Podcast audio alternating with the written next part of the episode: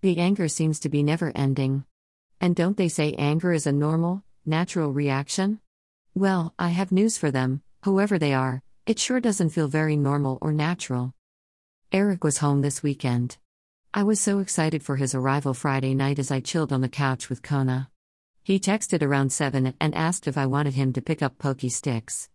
Um, of course I did. I actually had been craving them all day, it's like he read my mind. Fifty minutes later, in he walked, sticks in hand, and flowers. Fast forward, it's Sunday evening. Eric left roughly two hours ago to drive back to Mason City. After he left, I was sad, so of course, what do I do when I'm sad? I shop, for meaningless items. Back home now, and Eric just called. He is stuck behind a bad accident about 65 miles from Mason City. He said the roads are fine for a bit, and then white out, and thus is considering finding a hotel as soon as the accident is cleared and the traffic starts moving again.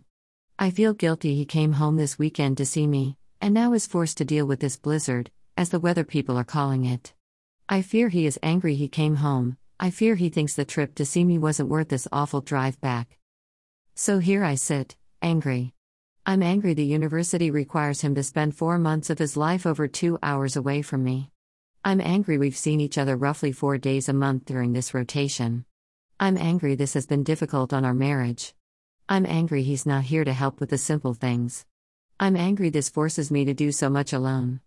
I'm angry when I see other families out shopping, and sure, it's just buying groceries, but isn't life about the little things you do together? I'm angry Eric won't be here for my appointment Thursday afternoon, where they will teach me all about the IVF injections. I'm angry I'll have to give these shots to myself, without his help. I'm angry he won't be here if I feel sick, or scared, or frustrated. I'm angry so many people get to make babies the fun way, but not us. I'm angry when I hear others complain they didn't see their husband one night for dinner. I've had dinner with Eric twice this month, and this month is almost over. So, I know it could be worse, that many families have it worse, but frankly, knowing that doesn't make me feel one bit less angry.